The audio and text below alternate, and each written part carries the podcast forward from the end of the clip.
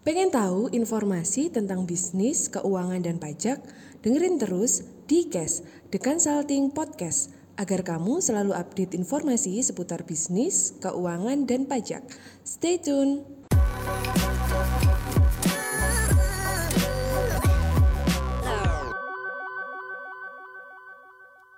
Oke guys, hari ini kita akan ngobrol dengan Koko Merah ya. Jadi hari ini saya ngobrol nggak uh, ngomongin soal pajak atau ngomongin soal bisnis sistem ya, tapi hari ini kita mau sharing ya.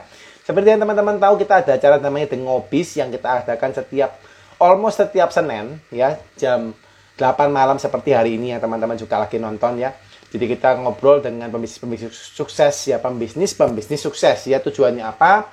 Supaya teman-teman bisa melihat Uh, dari kacamata pembisnis itu gimana sih cara mereka berbisnis. Dan saya yakin dan percaya setiap kita ngobrol dengan narasumber itu kita bisa dapat insight yang berbeda-beda. Meskipun kalian mungkin mungkin mungkin tahu, oke, okay, cara buat bisnis misalnya gini, Anda misalnya harus misalnya kuatin di marketingnya misalnya gitu ya. Atau misalnya kalau Anda sering liatin di topik-topiknya di consulting, Anda mesti tahu, oh kita mesti kuatin di apa namanya di ini ya, di uh, sistemnya gitu ya. Atau misalnya misalnya lagi Anda kuatin di finansialnya seperti itu. Tapi uh, anyway, bisnis bukan hanya seperti itu sih guys. Jadi teman-teman juga nggak hanya kita buat bisnis itu, itu istilahnya kayak hitungan satu tambah satu sama dengan dua gitu ya, bukan gitu ya. Jadi kalau satu sama dengan satu sama dengan dua itu anyway di bisnis nggak begitu hitungannya. Maksudnya cara kerjanya nggak gitu. Tapi uh, uh, something something different ya, bahwa ada banyak faktor yang bisa menyebabkan bagaimana bisnis itu bisa sukses atau bisnis itu bisa gagal gitu ya. Dan ini kita hari ini mau belajar juga sama Koko Merah ya. Jadi Koko Merah gimana sih caranya dia bisa sukses di ke, di ini maksudnya gini, dengan kondisi ke apa ya, kekurangannya gitu. Kalau teman-teman lihat gitu ya, maksudnya bukan kekurangan dalam artian kekurangan yang gimana guys, tapi e, kalau kita misalnya sebagai orang normal gitu ya, kita seperti biasa gitu ya. Nah, itu mungkin kita tidak memiliki keterbatasan ya. Tapi Koko Merah ini luar biasa. Saya saya saya ikutin dia udah cukup lama sih. Kebetulan kita sebelum kita undang beliau, saya sempat sempat uh, follow dulu Instagramnya gitu ya. Saya sempat follow dulu Instagramnya dan saya sempat uh, liatin gitu ya kesehariannya. Saya sempat liatin gimana sih caranya dia uh, uh, melakukan bisnisnya dan kawan-kawan, dan saya lihat wah keren banget sih ya gitu ya. Jadi orangnya memang secara fisik ada berbeda gitu ya. Tapi dengan keberbedaan ini tidak menjadi penghalang dia untuk berusaha. Nah ini yang keren guys, ini yang kita perlu pelajarin. Bagaimana sih kita bisa melajarin sesuatu yang mungkin kita belum alamin gitu ya. Cara berbisnis yang, atau tips-tips yang belum kita anda, anda alamin. Nah, so hari ini kita mau belajar dengan Koko Merah ya teman-teman ya. Hai! Halo! Koko. Halo, oh, halo, halo. Hai hai hai Ko, hai hai hai hai hai. Hey, senang banget nih ketemu sama bro. Aku panggil apa ya nih? Koko, bro, Pak, uh, brother. Koko boleh, apa boleh, enaknya? Apapun boleh lah. Boleh ya. Siap, hmm. siap, siap, siap. Hey, senang banget nih aku hari ini ketemu langsung sama bro ini ya, uh, Richard ya. Tapi ya, enak panggil Koko Merah kali ya. Soalnya nama nama nama bagiannya Koko Merah ya soalnya ya. Banyak orang boleh ya itu ya. Label apa brandingnya juga Koko Merah ya, keren banget. Iya benar. Sampai di mobilnya stikernya kalau nggak salah kan juga di belakangnya kasih Koko Merah, keren. Ya. Lagi ini lagi di mana kok? Lagi di Medan atau di lagi di di Medan? Masih di kantor. Atau di di kantor? Di ya. Maksudnya di di, di mana nih? Lagi di Jakarta, Medan atau di kota lain mungkin? Medan. Medan ya. Oh iya. Gimana kondisinya Medan habis Uh, lebaran masih sudah mulai, mulai ini ya, masuk. Udah mulai semua tempat kayaknya udah mulai masuk, udah mulai rame. Udah mulai rame semuanya ya. Iya. Iya iya iya iya iya. Tapi kerjaan lancar terus ya kok ya. Corona ataupun after ini sekarang udah mulai uh, balik ke masalah mas ini ya, masalah ini normal normal ya untuk kerjaan di kantor ya kok ya. Sampai saat ini kerjaan kita mungkin di bidang jasa aku rasa masih aman. Aman banget. Siap. Siap, hmm. siap, siap. Jadi sampai sekarang pun masih aman ya kok ya kondisinya ya. Benar. Benar. Siap, siap, siap, siap. Oke, oke, oke. Tuh, anyway hari ini kita ngobrol-ngobrol ya, karena teman-teman ini kan kalau di consulting kita di Dengobis ini kita sering yeah. ngobrol-ngobrol tentang uh, ini ya. Jadi kita nggak ngomongin soal apa teori-teori gitu kok ya. Kalau kita ngomong di seminar atau kita ngomong di pelatihan itu kan banyak teorinya ya kok ya. Kalau yeah. teori itu mungkin teman-teman audiens juga uh, ngerasa apa namanya ya ya gitu aja gitu maksudnya atau yo gitu-gitu pokoknya sama aja gitu ya. Nah, kita ingin mungkin dapat satu insight gitu ya daripada narasumber, dan hari ini kita mengundang Koko sebagai narasumber ya, dan thank you Koko sudah accept ya untuk undangan kami menjadi narasumber. Nah, kita pengen nih Koko ngulik-ngulik nih kalau diizinkan gitu Koko, Koko ya diizinkan yeah. kita pengen ngulik-ngulik gimana sih riwayatnya Koko Merah gitu ya, dulunya gimana sih gimana sih sampai bisa membangun bisnisnya dari nol sampai bisa seperti sekarang, apa sih yang dilakukan? Boleh nggak kok kalau diceritain kok kira-kira kok? Boleh, boleh, boleh. Tapi mungkin uh, mungkin ini kita lebih ke sharing aja ya? Iya, sharing, sharing aja, siap, siap. Sharing, terus uh, aku paling hanya ceritakan dulu gimana, sampai sekarang gimana. Sampai hari ini juga gue masih belajar sih sebenarnya. Karena jujur siap, di siap. Bagian kerjaan gue ini, basic orang tua itu kan mungkin lebih ke banking, sedangkan gue itu kan di bidang jasa, semuanya full jasa. Jadi kayak hmm. benar-benar belajar dari nol lagi gitu loh. Hmm. Gitu. Jadi dulu itu uh, seperti yang tadi aku bilang, dari mami itu dari banking. Gue pengen banget kerja di banking, kayak keren gitu, pakai jas, terus kayak jam kerjanya juga jam delapan sampai jam lima. Dan ya enak sih kayaknya kerjaan banking itu, kayak bener-bener orang liatnya itu wibawa banget gitu loh. Terus uh, aku bilang sama mami itu, aku pengen banget kerja di bank. One day aku pengen kerja di bank. Terus kata mami gak mungkin, kamu gak, gak bakal mungkin masuk ke bank gitu. Daddy juga bilang, uh, kalau kamu di dunia banking yang paling utama itu dilihat adalah penampilan. Penampilan cover pertamanya itu. Kalau penampilan kamu kurang menarik, bahasa kasarnya, sorry-sorry, kamu nggak bakal masuk. Nah, dari situ, aku mulai uh, menantang diriku tuh. Lamar di perusahaan-perusahaan, di bank yang ada di Kota Medan gitu kan. Coba tes buat surat lamaran, terakhir nggak masuk, nggak ada panggilan, nggak masuk, nggak ada panggilan. Aku masih ingat banget, tiga puluh surat lamaran, tiga puluh perusahaan itu kita lempar semua, tetap nggak ada yang masuk. Sampai uh, Daddy bilang, ya kan udah aku bilang, memang gak bakal ada orang yang mau, kamu udah tamat kuliah ataupun kamu masih kuliah, gak ada bakal orang yang mau terima dengan penampilan seperti itu. Dari itu juga orang tua bilang, kayaknya kamu harus ada satu hobi yang bisa buat kamu jadi pekerjaan kamu. Jadi kebetulan itu dulu waktu itu aku suka banget menggambar. Nah, orang kan, orang tua dulu kan kayak, kalau kamu hobi menggambar, mending kamu masuknya arsitek aja nanti kuliahnya. Ya udah aku coba tes masuk ke arsitek, kuliah empat tahun, uh, lanjut sampai setengahnya itu, lanjut S dua-nya sampai setengahnya itu. Karena waktu baru tamat S satu itu belum ada pekerjaan, benar-benar belum ada pekerjaan. Terakhir kita coba di S dua, uh, mulai sampai setengah, eh pekerjaan mulai sedikit demi sedikit, sampailah hari ini. Jadi kalau kerjaan gue itu basicnya itu, selain di branding agency, uh, lebih ke terus food consulting, terus ke arsitek, sama yang terakhir yang terbaru ini ya office space gitu loh. Singkatnya seperti itu. Kok penasaran nih. Tadi kan Koko sempat ceritain ya bahwa Koko sempat melamar di tiga puluh bank. Mm-hmm. Bener ya Koko ya? Perusahaan, bener. Koko ndak ndak sampai istilahnya banknya ndak terima gitu ya, ndak ndak ndak ndak dipanggil atau mungkin ndak yeah. lolos gitu ya. Mm. Nah, terus apa yang dirasakan waktu itu? Uh, pasti bawaannya uh, kayak gak adil gitu. Apalagi dulu itu kan orang paling utama kan adalah penampilan. Sedangkan aku bilang uh, ke orang tua tuh, otak, bahasa kasarnya gini, otak kita ada, terus kayak kemauan kita ada, passion kita ada kerja di bank. Kenapa hmm. orang itu lebih memperhatikan penampilan? Ya karena memang mereka harus ketemu dengan nasabah-nasabahnya, ketemu sama, jadi kan ibaratnya cover dari si uh, brandnya itu sendiri. Jadi gak mungkin kamu bakal diterima gitu. Pada saat itu aku ngerasainnya kayak gak adil, ya gak adil banget gitu. Hmm. Hmm. Jadi aku ngerasa itu gak adil gitu. Kok, kok sudah ngelamar tiga puluh bank padahal aku juga bisa gitu ya. Tapi kok gak bisa sampai keterima gitu ya. Iya. Ya kayak minimalnya itu kayak dipanggil interview atau perkenalan gitu, enggak, enggak ada. Sama sekali enggak ada. Hmm. Terus habis itu Koko apa yang dilakuin setelah itu?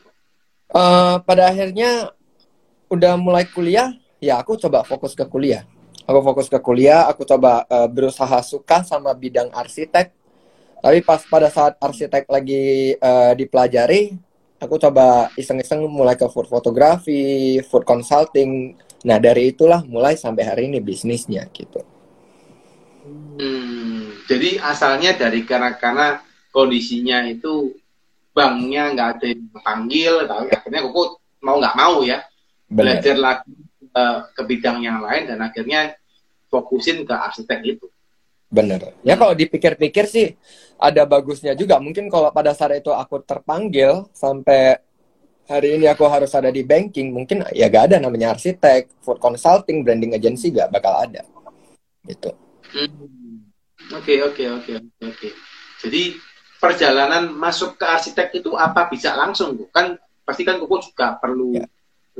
Learning by doing atau apapun yang dilakukan. Karena kan tadi Koko bilang kan bidang usahanya kan udah beda dari yang orang tua di banking, Koko yeah. sekarang larinya ke arsitek dan itu kan different different area ya, for your hmm. family atau family experience gitu ya. Itu gimana Koko ceritanya? Nah jadi uh, selain kuliah, aku coba mencintai sama si arsitek ini. Aku coba mencintai pekerjaan aku sendiri. Tapi masa-masa sulit pasti ada. Dan aku bukan tipe mahasiswa yang Uh, seneng banget belajar, enggak. Seneng banget kuliah, enggak. Jadi aku suka sama gambar ataupun desain-desain yang unik. Setelah itu, hmm. uh, tamat S satu pun aku gak langsung, istilahnya gak langsung uh, buka brand sendiri, enggak. Aku masih ngajar di kampus itu pada saat itu. Tujuan aku ngajar apa? Tujuan aku ngajar itu untuk biar aku tetap bisa mengguide ilmunya. Jadi misalnya aku ada proyek nih. Aku ada proyek, aku gak ngerti dari uh, perencanaannya, aku bisa nanya ke dosen. Gaji gak seberapa, pada saat itu gaji benar-benar gak seberapa, tapi yang terpenting adalah relasi aku sama si dosennya ini tetap connect, keep contact gitu. Jadi kalau misalnya aku da- ada gak ngerti apapun, aku bisa tanya gitu. Hmm. Akhirnya juga ngajar dulu ya, ngajar dulu di, ya. di dosen atau jadi as- asisten dosen gitu waktu itu dulu. Dari asisten dosen sampai dosen. Oh. Jadi sempat mengajar juga ya, Go ya, kondisinya tempat. ya di tempat. di tempat arsitek di, di, di tempat ya. ah, tempat saya kuliah kemarin dulu. Oke oke oke oke. Kuliahnya juga di Medan juga itu waktu di Medan juga. Benar. Arsiteknya. Tapi juga di Medan semua tadi ya. Ya. Kemarinnya itu pengennya di Surabaya. Jadi pengennya hmm. di Surabaya. Uh, pas pada saat itu aku coba lamar, bukan lamar, uh, apply di Petra. Petra itu terkenal oh. sama arsiteknya. Arsiteknya itu bagus banget. Orang tua, so, apa saudara semua pada bilang kayaknya jangan deh, Petra itu susah. Anak gue yang pintar aja pun nggak bisa masuk untuk uh, jurusan A misalnya. Aku coba, mama bilang coba aja. Kalau misalnya nggak coba kan nggak tahu gitu. Eh rupanya yeah. pas kita apply ke sana, aku lulus dua jurusan, lulus arsitek sama interior designer.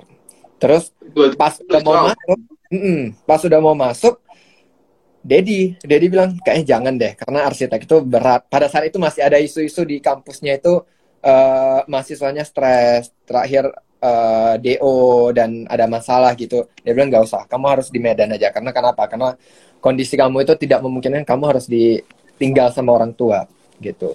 Jadi nggak jadi ke sana, ya udah kita coba di Medan gitu. Oke oke oke. Kok penasaran? Tadi kan barusan yang di kata-kata akhir kan Koko cerita bahwa kondisinya Koko tidak bisa memungkinkan kalau misalnya kuliah dari orang tua. Itu kenapa? Ya. Kalau karena uh, sebenarnya sih bisa-bisa aja. Apalagi aku dari S M A gitu, aku berusaha untuk gak tergantung sama orang tua. Dimana kayak sampai uh, sampai hari ini tuh pun aku kan harus pakai lotion tuh ya kan. Sampai hari ini pun di, harus Daddy yang memaintain lotionnya itu gitu. Padahal kalau aku buat sendiri juga bisa, tapi uh, mungkin balik lagi mungkin care-nya orang tua itu gak gak sampai hati kalau anaknya ditinggal gitu. Jadi ya ya kamu jangan terlalu stres, kamu di sini aja toh kalau misalnya kerjaan kamu atau tugas kamu banyak bisa kita bantu. Dia bilang gitu. Hmm, ya oke oke. Karena aku ada apa namanya bawaan lahir ya, memang hmm. dari kulit Bener. Warnanya gitu ya. Tapi itu sampai mengganggu nggak maksudnya kondisinya di badan itu atau apa itu? Mengganggu untuk aktivitas keseharian sebenarnya sangat mengganggu, sangat mengganggu. Apalagi kalau kuliah di bidang arsitek kan itu kertasnya itu harus full bersih. Kalau uh, Koko tahu tuh kertas kertas minyak istilahnya, kertas minyak ataupun kertas roti. Ketempel lotion dikit aja tuh langsung berbekas. Nah itu ganggunya karena gitu doang. Jadi kayak benar-benar harus uh, rapi, harus bahkan kalau mau ngegambar pun tangan jangan kasih lotion dulu sampai segitunya. Oh oke okay, oke okay, oke okay. Karena mau nggak mau ya kulitnya masih dikasih lotion gitu ya. Benar. Jadi kalau aja nempel pasti ada kak minyak-minyak itu yang nempel di, di kertasnya. Oh oke okay, oke okay, oke okay, oke okay, oke okay, oke okay. oke. Okay. Terus dari dari perjalanan pertama Koko mulai tadi kuliah ya, sempat di apa ke Petra, dan Koko sempat melamar diterima, terus akhirnya Koko memutuskan uh, akhirnya memutuskan lagi ke Medan ya Koko ya, karena kan yeah. orang tua sempat ngomong tadi ya. Oke, okay. Terus apa Koko yang dilakukan Koko sampai akhirnya Koko bisa buka uh, agensi atau perusahaan Koko sekarang?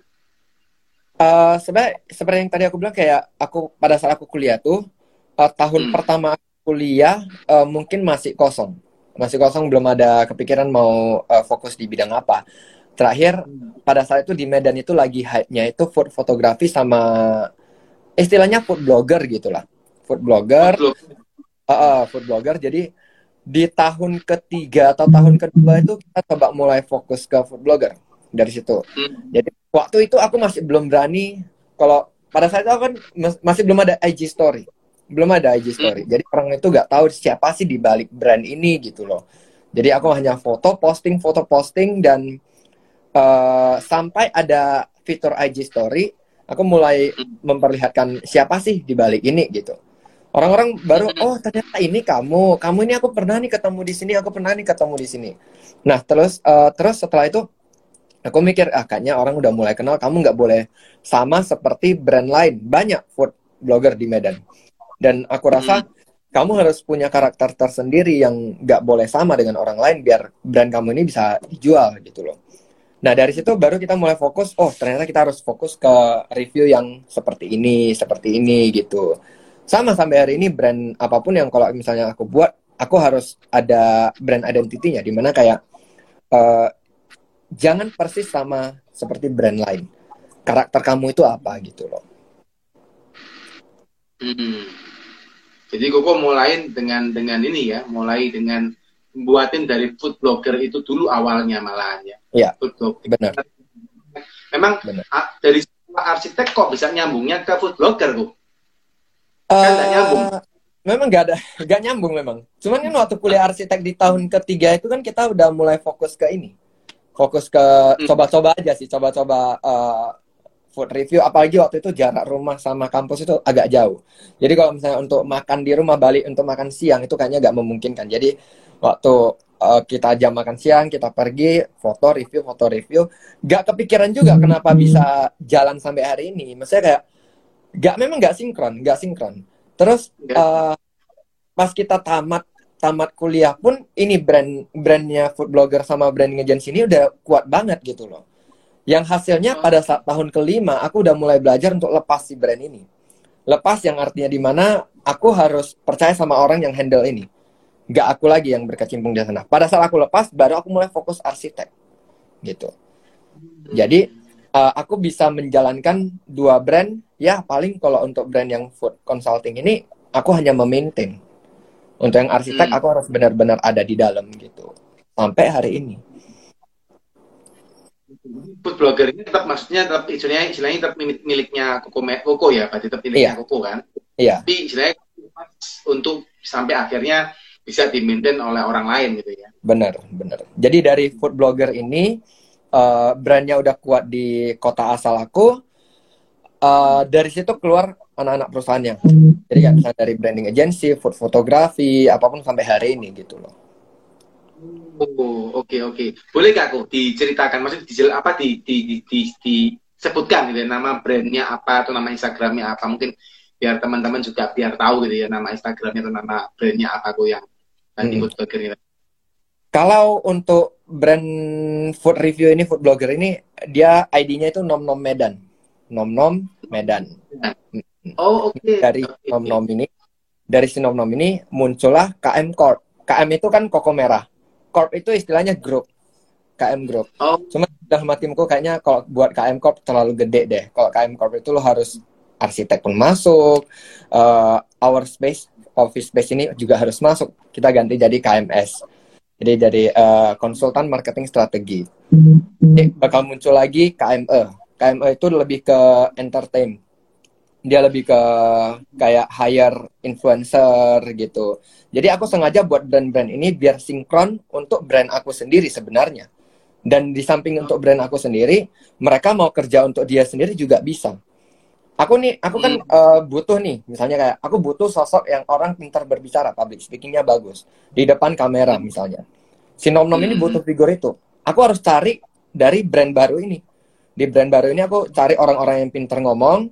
Mereka bisa uh, jadi influencer sendiri, mereka juga bisa atas nama company kita, gitu. Oke, oke, oke, oke, oke, oke.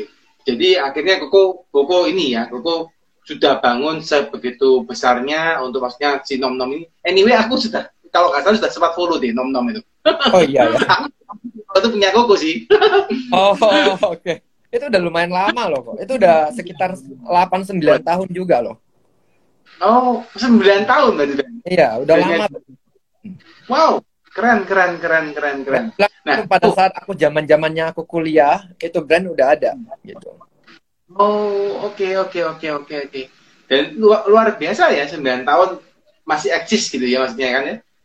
Okay, Makanya okay, sampai okay. hari ini, tapi kita uh, kalau kita di nom nom ini kita nggak fokusnya di endorsean, kita lebih fokusnya ke review. Makanya kadang ada teman-teman nanya.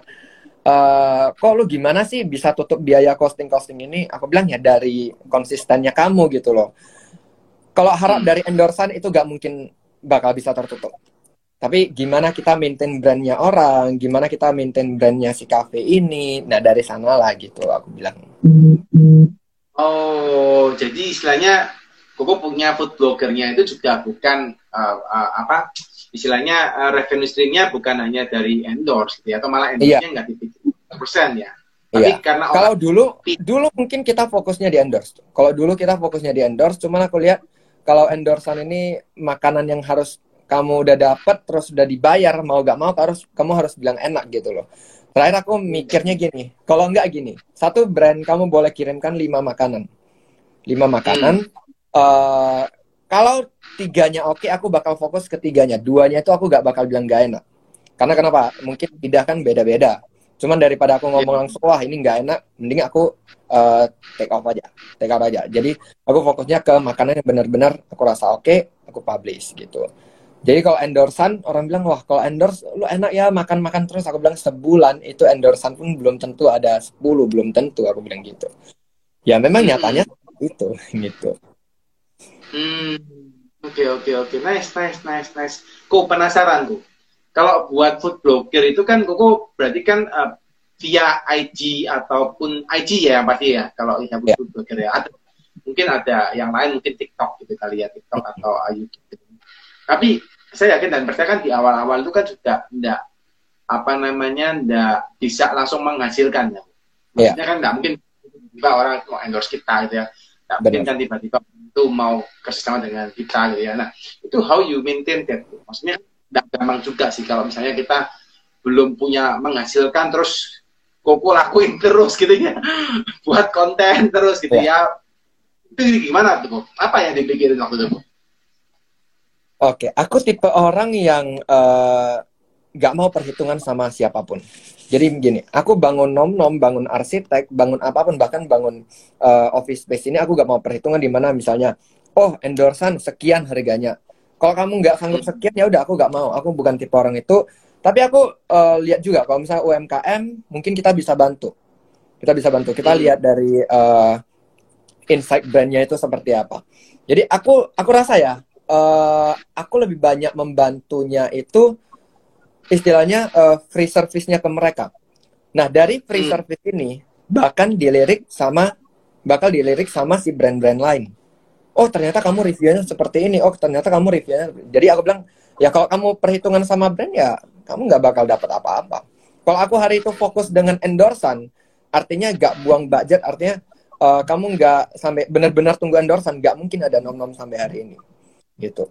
Jadi mau nggak mau, uh, mau nggak mau kamu itu harus berani sekian, habis itu uh, kamu bisa bantu bantu yang lain pasti datang sendiri.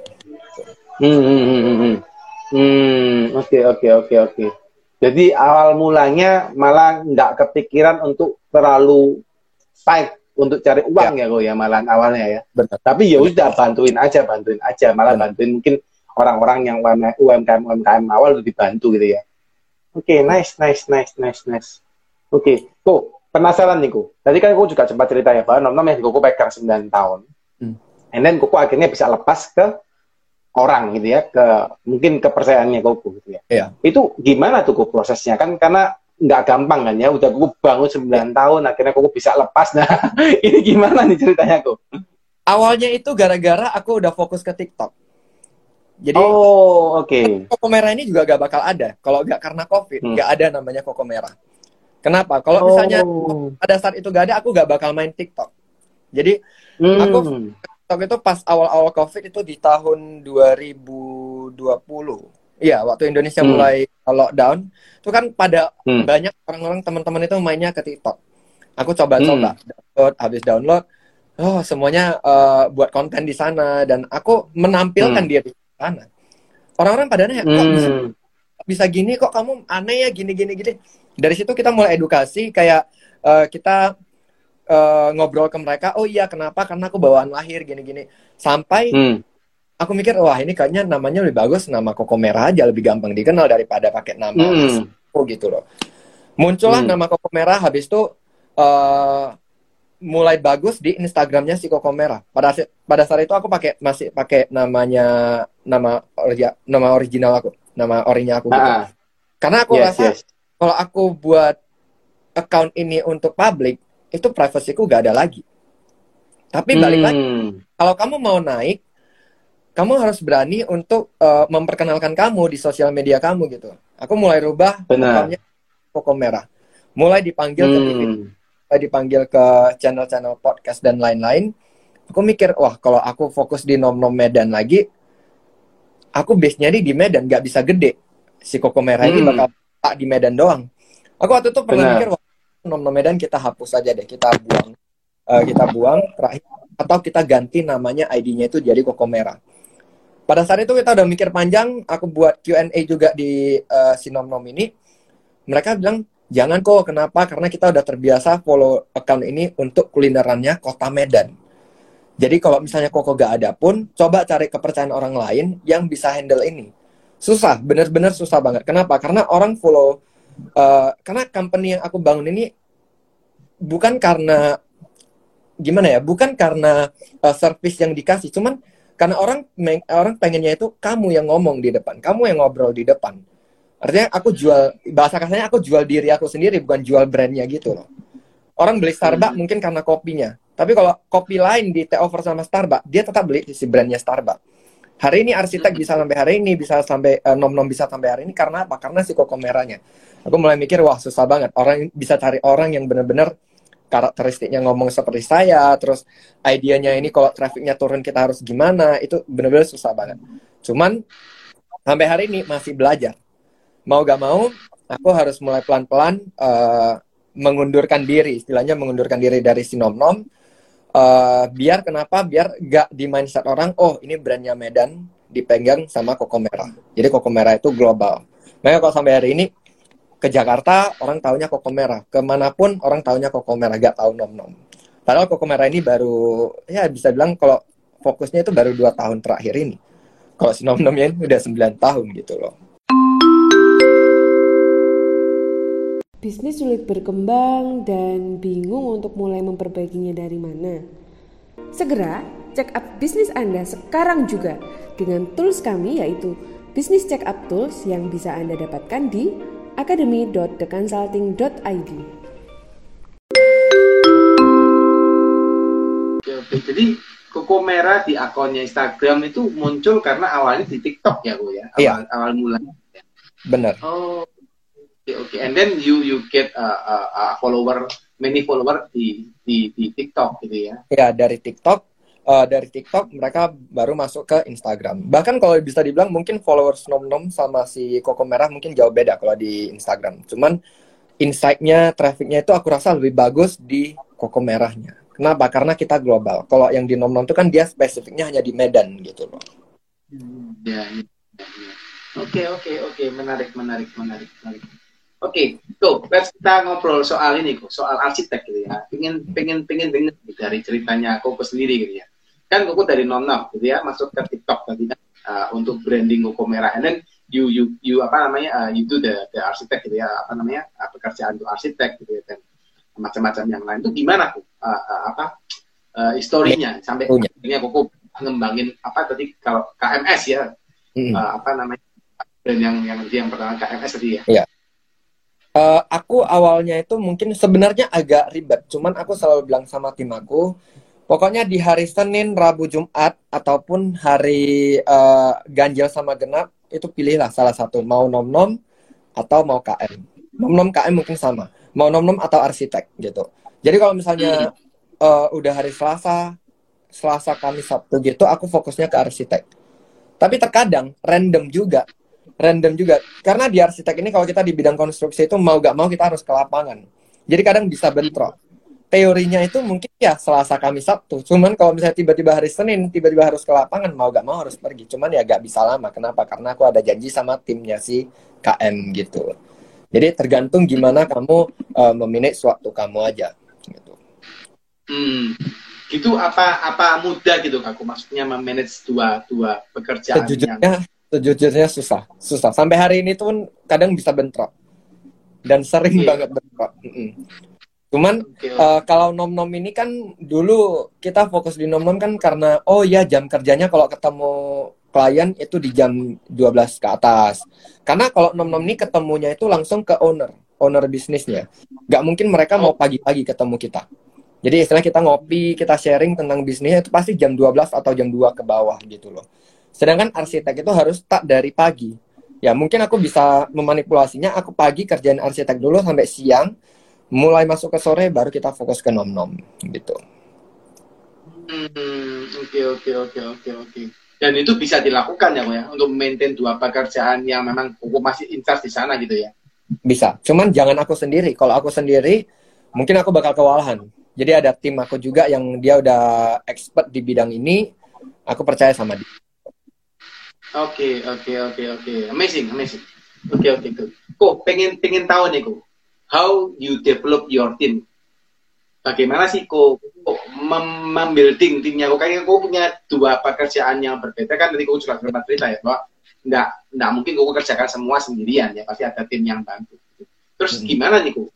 Kok bisa membuilding? Akhirnya kok bisa Uh, kasih beberapa pekerjaan atau berikan kepercayaan kepada mereka beberapa hal yang penting yang aku perlu yang mereka perlu lakukan. Hmm. Kalau jujur sih kalau aku uh, se gak se-expert mungkin company-company lain. Hmm. Jadi aku bilang sama tim aku, kita bukan uh, brand yang expert di bidang ini, artinya kita harus cari uh, orang yang pintar, orang yang expert di company lain gitu. Bukan meng-hire. Bukan meng-hire, tapi kita belajar. Aku selalu bilang sama tim aku, kita coba pakai uh, mode A T M S. Aku bilang gitu. A T M S, A T M itu A T M S itu A-nya itu amati. Kita amati brand orang. Karena hmm. kenapa? Dia kalau bisa hari dia bisa sampai hari ini kita kalau udah mulai goyang ya kita mau gak mau belajar. A T M S amati, T itu tiru. Tiru apa yang mereka ada. Udah tiru, hmm. M-nya itu modifikasi. Modifikasi yang artinya uh, lu boleh meniru, tapi lu harus ada karakter tersendirinya. Lu modif dari apa yang sudah kamu lihat dari brand itu, baru kita sempurnakan. S-nya itu sempurnakan. Jadi muncullah brand uh, brand identity sendiri. Nah, aku bilang ke tim aku, dan aku selalu uh, bilang ke tim aku, jangan pernah ini, jangan pernah istilahnya uh, kerjanya itu jangan terlalu gimana ya? Kerja itu selalu harus dari hati. Kalau kamu nggak dari hati, mending udah sampai sini aja kita kerjasamanya. Kenapa? Kalau misalnya kamu nggak ada passion di bidang ini, aku paksa kamu ke sini pun nggak guna. Dan aku tipe hmm. orang yang uh, yang siapapun mau kerja silahkan. Siapapun yang mau kerja asal, misalnya kalau misalnya aku bilang aku buka lowongan di bidang uh, fotografi, ya minimal kamu bisa mengoperasikan kamera.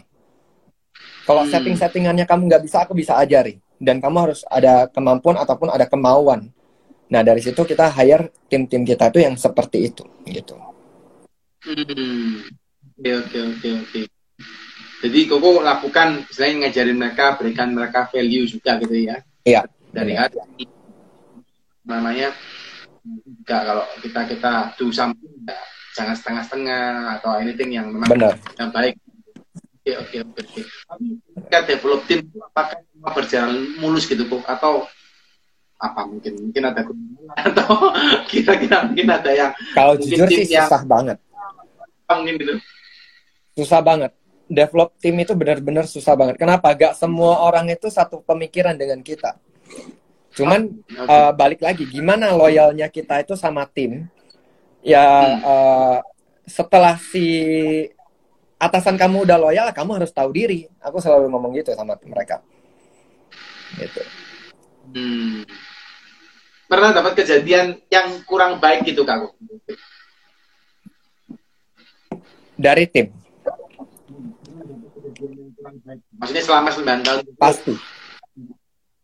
Oke. Okay, kalau uh, pasti adalah naik turun pasti hmm. ada. Kalau dari tim mungkin ada yang mungkin udah gak cocok pasti ada. Cuman uh, kalau kurang baik, aku rasa masih sebatas wajarnya lah, batas wajar yang dimana ya namanya juga orang pengen berkembang, dia uh, dia coba buka dengan ya dia buka agensi yang sama dengan kita, aku ngerasa agak masalah. Kenapa?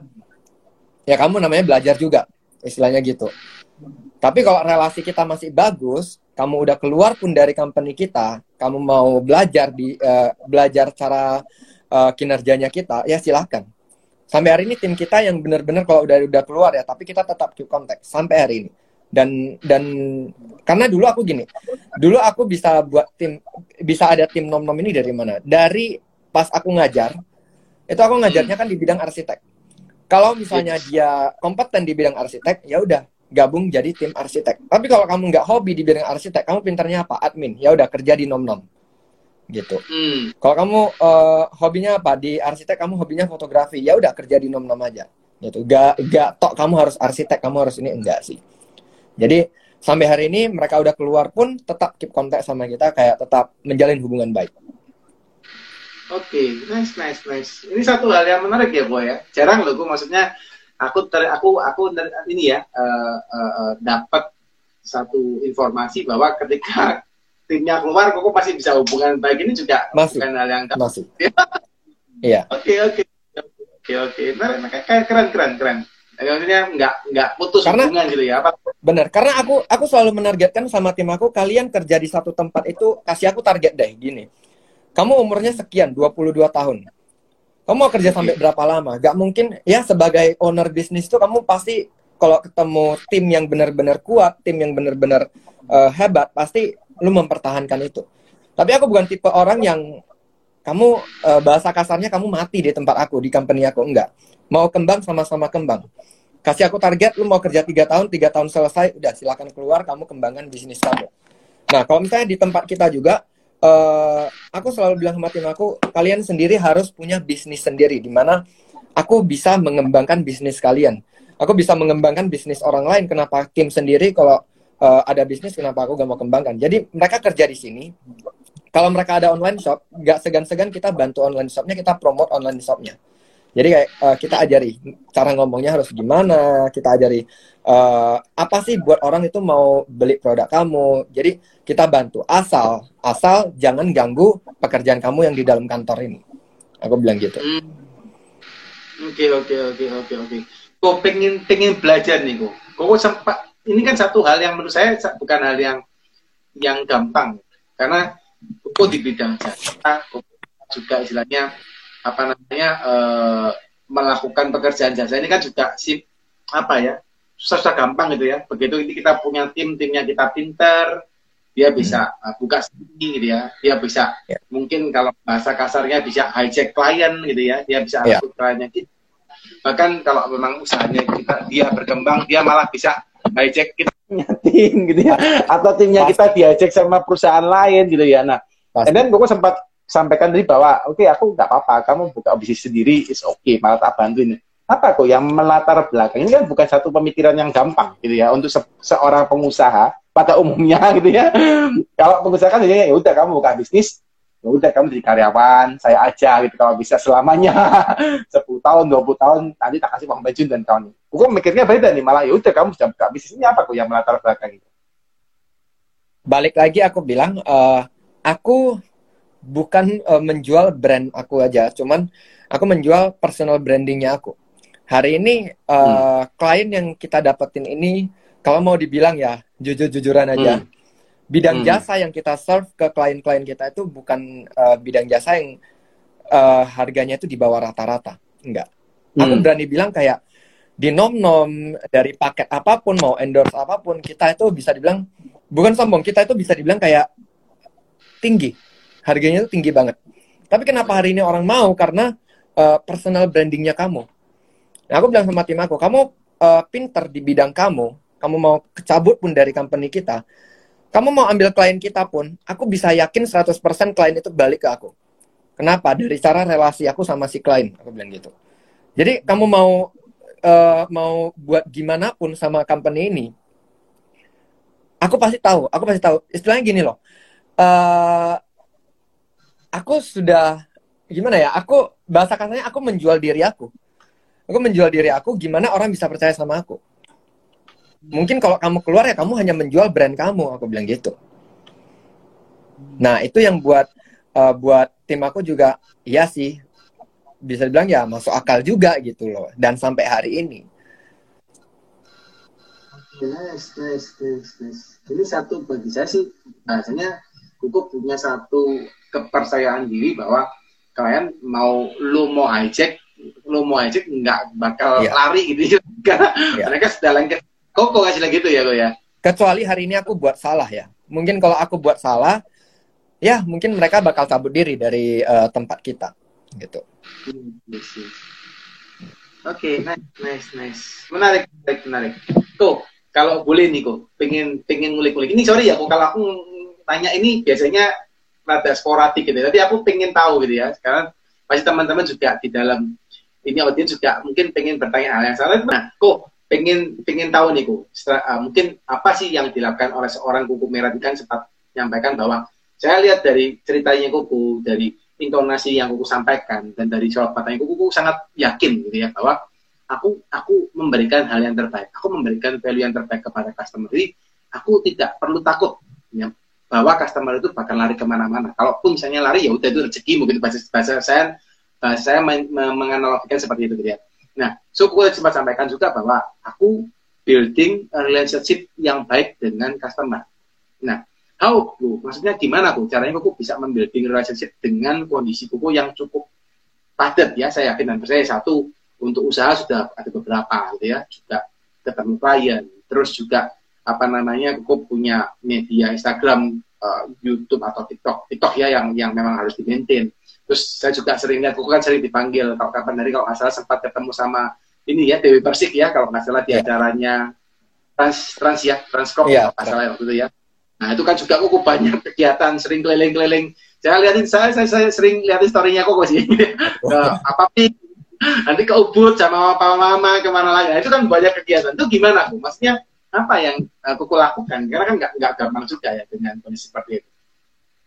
Aku ya, aku uh, karena gini, mungkin uh, aku itu tipe orang yang bukan nggak bisa direndahkan, tapi mungkin pada saat dari aku kecil sampai kelas-kelas S M A, kelas kuliah awal-awal kuliah itu kayak lu udah terbiasa itu di Uh, di ini loh di gimana ya bukan direndahkan, bahasa kasarnya kayak dipandang sebelah mata gitu, okay. dipandang sebelah mata. Jadi aku mikir kalau asik gini-gini aja dan lu nggak bisa jadi diri lu sendiri ya mau sampai kapan gitu loh, mau sampai hmm. kapan. Ya udah coba belajar percaya aja, percaya diri. Uh, yang penting gini loh, yang penting lu nggak malu sama diri kamu sendiri aja.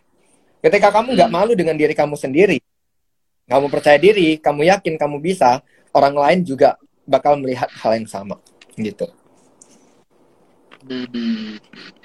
Dan aku selalu bilang ke teman-teman, be yourself aja. Be yourself, gak usah jadi diri orang lain, gak usah jadi orang lain, tapi jadi diri kamu sendiri. Kamu enaknya gimana, kamu maunya gimana, jalani. Gak usah takut orang orang lain mau ngomong apa, yang penting gak ngerugiin, udah selesai. Gitu. Hmm. Oke, okay, nice, nice, nice, nice. Ini satu satu satu kata-kata yang menurut saya simple, guys, ya. Tapi melakukannya yeah. gitu ya, itu butuh satu ke, satu proses yang cukup panjang gitu ya untuk Anda bisa punya satu belief gitu, seperti yang Merah miliki. Dan ini teman-teman yang perlu belajar, guys, bahwa di bisnis penting namanya kepercayaan diri. Ya. Kalau Anda nggak percaya bahwa Anda bisa, yeah. Anda juga nggak bisa punya bisnis gitu. Anda nggak percaya Anda bisa lakuin dua bisnis, Anda juga nggak bakal bisa lakuin dua bisnis gitu ya. Apalagi mau pengen banyak, pengen kaya raya, tapi percaya diri juga nggak. Ya. Gitu ya. Oke, okay, go. Satu mungkin pertanyaan terakhir Bu, dari saya, karena saya tadi sudah pernah bertanya gitu ya. selama selama sepuluh tahun gitu ya. Eh sorry, mungkin gue hampir sepuluh tahun, di sini sembilan tahun dia. Ya. Apa namanya kan buka nom nom kan sembilan tahun. Iya. Nah, berarti kan hampir sepuluh hmm. tahun. Nah, selama sepuluh tahun berbisnis gitu ya. Saya anggap nom nom kan juga dimulai dengan bisnis ya. Nah, apa Bu? Maksudnya eh, hal apa yang ku dapatkan? Hal apa yang melekat di Koko selama sepuluh tahun itu bisnisku? Apa sih insight-insight yang mungkin bisa menjadi salah satu uh, apa uh, rangkuman perjalanan bisnis Koko?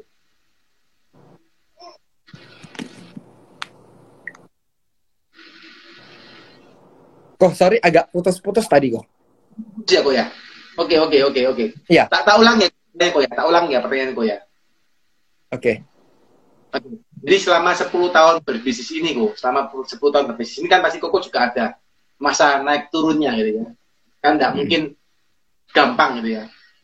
Uh, apa kok yang mungkin uh, apa namanya? Atau atau gini aja gini gini dulu. Koko selama sepuluh tahun berbisnis ini kan pasti pernah mengalami masa naik turun ya kok. Pasti, pasti. Oke, okay. Ada nggak kok kejadian yang mungkin menurut Koko itu masa paling down-nya Koko selama sepuluh tahun? Uh, ada sih, masa paling down mau di bidang mana? Di bidang nom-nom ada, di bidang arsitek ada, di bidang manapun tetap ada. Jadi aku, uh, kita bahas bidang bidang ini lah ya, bidang uh, nom-nom. Boleh, yang boleh. Paling down itu ketika... Hmm, Yang paling down itu ketika kamu harus berdiri sendiri dan uh, jadi kita itu ada grup di Medan itu ada grup hmm. dan uh, di grup ini kumpulan semua food blogger, oke? Okay? Hmm. Kamu harus menarik diri untuk ber- berdiri sendiri berpegang teguh bendera kamu tanpa hmm. yang lain uh, uh, bisa ini loh bisa ya istilahnya kamu harus berdiri sendiri lah, gak bisa dalam satu grup itu lagi. Tujuannya apa? Aku bilang lagi, kalau misalnya kita di dalam grup ini, yang kita review ini kan makanan, oke? Okay? Ada itu, ada uh, ada blogger yang dia memang udah kuat, dia udah lebih lama dari kita. Nah, kita patokannya semua ke dia. Kalau dia udah bilang oke okay, makanan ini, kita gak oke, okay, berarti kita yang bodoh, istilahnya gitu. Jadi aku mikir, wah kalau kayak gini bukan kerjaan juga. Kalau misalnya gara-gara satu satu orang bilang oke, okay, kita semua sembilan orang harus bilang oke. Okay. Aku cabut diri. Aku cabut diri, belajar untuk uh, pegang bendera sendiri. Ketika orang bilang gak oke okay, dan nyatanya rupanya gak oke okay, aku harus berani bilang itu gak oke okay. Nah itu paling susah, itu benar-benar susah banget. Kenapa? Pertama, kamu uh, bilang gak oke okay, grup ini bakal nyerang kamu. Udah pasti Udah pasti dia bakal nyerang kamu. Lu makannya gimana sih sampai ini kayaknya gini-gini-gini. Ya mungkin ya tes aku memang seperti itu. Cuman aku aku bilang sama uh, followersku, makanan yang gak enak, aku gak bakal bilang gak enak. Aku bakal mungkin ngomong, oh ini keasinan, ini ketumbarnya terlalu banyak, atau ini gini-gini. Tapi kalau teman-teman yang pintar makan asin, silakan coba, aku bilang gitu. Padahal aku gak suka makan asin, gitu loh. Itu pertama, itu dari nom-nom. Jadi, uh, yang paling susah adalah ketika kamu harus keluar dan pegang bendera sendiri. Itu susah banget. Karena bakal ada banyak uh, orang yang melihat ke kamu itu dan negatif semuanya. Dan pada saat itu kamu harus belajar untuk kuat. Gitu. Kalau untuk arsitek, masa-masa paling sulit itu adalah ketika kamu uh, rugi dalam satu proyek, rugi dalam satu proyek, terus uh, belum lagi uh, kliennya minta ini itu ini itu dan segala macam, itu yang harus kamu pertimbangkan. Tapi aku bilang sama klienku dan aku bilang sama tim aku juga, aku tipe orang yang kalau rugi gak apa-apa, kalau rugi gak apa-apa. Hmm. Tapi karena gini loh, kita bidang desain jasa ini lebih dihargai ketika kamu menggunakan jasa kita full seratus persen daripada kamu bayar tapi kamu gak pakai. Aku hmm. lebih prefer ya, kamu itu gak usah bayar, kamu gak usah bayar, tapi kamu pakai desain aku dulu, waktu dulu, waktu baru-baru mulai merintis. Kamu pakai desain aku, itu benar-benar pakai, aku rasa itu lebih dihargai daripada kamu bayar, tapi kamu gak pakai. Nah, jadi mm-hmm. seiring berjalannya waktu itu, uh, di tahun-tahun berikutnya, ada yang kayak, uh, kita rugi hanya karena miss perhitungan saja. Balik lagi, belajar mm-hmm. lagi. Miss perhitungan, aku udah sampai mikir, aduh aku udah gak sampai, gak kepikiran lagi mau jadi arsitek gitu loh. Kayaknya udah malas banget. Semua tim aku, aku kayaknya dirumahkan, pengen aja ke Jakarta kerja di Tokopedia atau di Shopee gitu. Kayaknya lebih enak. Karena kenapa? Hmm. Uh, gak ada beban. Mau mikir gaji karyawan, mau mikir uh, anggota lapangan lagi, mau mikir klien lagi. Cuman balik lagi. Karena passion aku di bidang arsitek, aku harus konsisten. Gak ada pekerjaan yang naik, naik, naik, naik terus. Ketika, ketika turun, kamu belajar dari sana. Nah, sampai hari inilah gitu. Oke, okay, nice. nice, nice, nice. Konsisten ya, Bo, ya, kuncinya ya. Konsisten. Jadi di nom-nom juga terkait dengan, ini menarik sih, Kok. Kok waktu di, di nom-nom, aku, aku, aku pengen ngulik dikit sih, Kok. Jadi kan Kok ngomong di nom-nom, nanti waktu orang ngomong nggak enak, and then Kok ngomong enak, itu kan tuh satu hal yang iya. berbeda gitu. Terus, Kok ini. Bah, bisanya bahasanya bahasanya si food blogger yang lain bisa ngomel-ngomel gitu ya. Kok kamu ngomong gak enak? Iya. Gua ngomong enak gitu ya. Terus gimana tuh gak gitu? Aku kalau udah kayak gitu ya aku balik lagi bilang, kan lidah orang beda-beda, aku bilang gitu. Terus aku itu benar-benar ya. Makanya balik lagi aku bilang sama uh, tim aku, tergantung bagaimana kalian ngomong ke followers. Lu mungkin bilang gak enak, memang nyatanya nggak enak. Kalau nggak enak memang benar-benar nggak enak, ya udah jangan di-review. Tapi kalau memang makanannya keasinan, kamu pun jangan ngejudge itu keasinan. Mungkin saja dia pintar makan asin. Balik lagi, hmm. untuk orang-orang yang pintar suka makan asin, ya silakan coba gitu. Tergantung dari uh, gimana kamu ngomong sama si orang, sama si followers, audience gitu loh. Oke, oke, oke. And then, and then after that, you can uh, apa, uh, uh, uh, apa selesain. Koko tadi kan ceritain juga, misalnya itu masalah yang membuat Koko down. Iya. Uh, itulah itu bisa dibilang kayak itu uh, bukan titik terendah, cuman kayak jenuh lah, mungkin jenuh, jenuh karena satu dan dua hal. Tapi balik lagi komitmen kamu itu seperti apa, belajar untuk konsisten hmm. gitu. Okay. Dan aku selalu bilang ke tim aku. Aku tipe orang yang paling suka dikomplain. Kenapa? Ketika kamu dikomplain, artinya kamu itu miss. Yang orang mengharapkan itu perubahan kamu itu menjadi lebih baik. Kalau kamu nggak suka dikomplain, ya udah nggak usah buka company. Aku bilang gitu. Gak ada kok yang sempurna. Company yang sempurna itu gak ada. Kalau kamu udah dikomplain, malah aku kadang ya sampai uh, klien klien aku itu aku nanya, gimana? Uh, maksudnya uh, service kita gimana? Oke nggak? Kalau misalnya ada yang kurang kasih tahu. Bahkan tim kita yang udah keluar pun, aku tetap minta masukan dari mereka. Kenapa hari ini kamu keluar? Apakah karena S O P kantornya kurang bagus? Atau apa sih yang kurang dari kantor kita? Kita belajar lagi dari sana.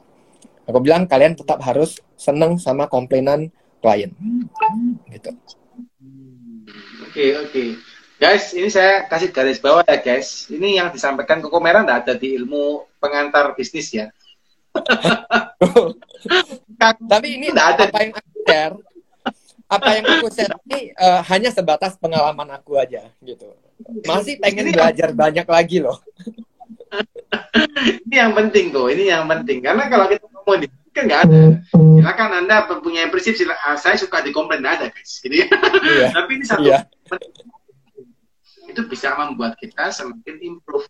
Karena kalau kita nggak dikomplain, kita kan bahasanya ya kita merasa benar terus, kita merasa produk kita bagus terus. Padahal benar. Kalau lihat dengan kita gitu ya, atau kompetitor kita, mereka sudah growing, kita masih ketinggalan di bawah gitu. Karena kita nggak, bahasanya kita nggak evaluasi lah, istilah gitu. Iya, benar. Ya? Benar. Menarik. Teman-teman pasti yakin banyak belajar ya.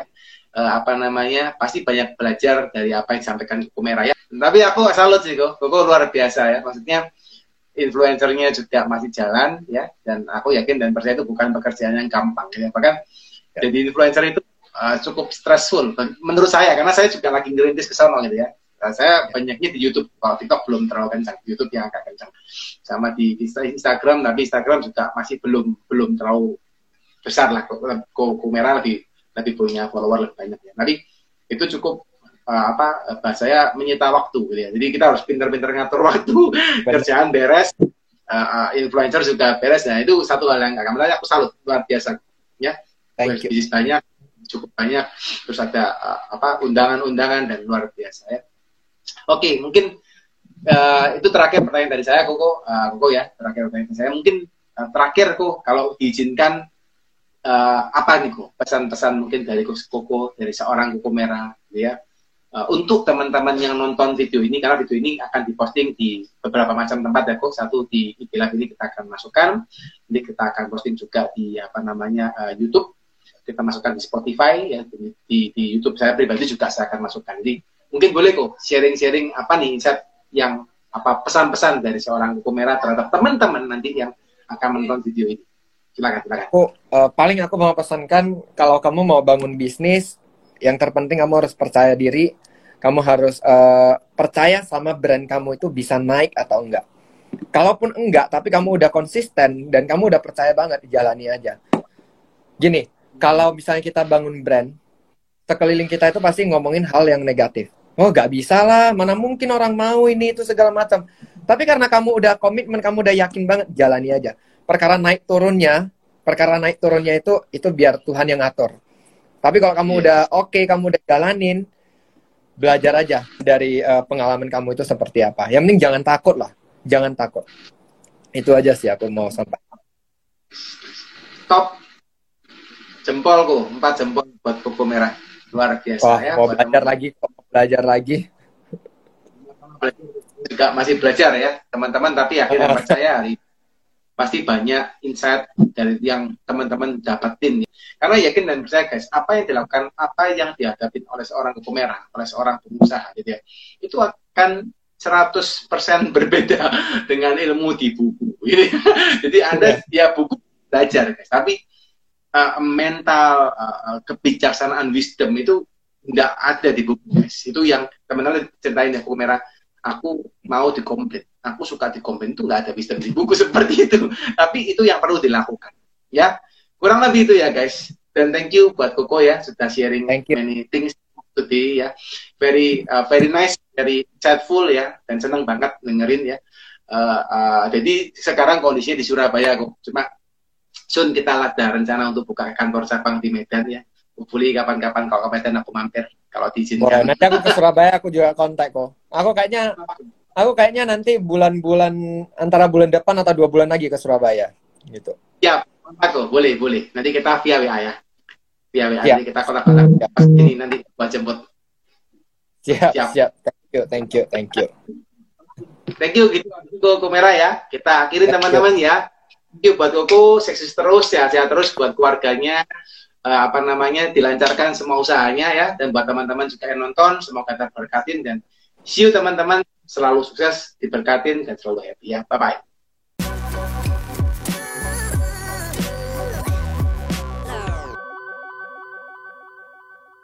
Terima kasih sudah mendengarkan T K E S, sampai jumpa di episode berikutnya ya.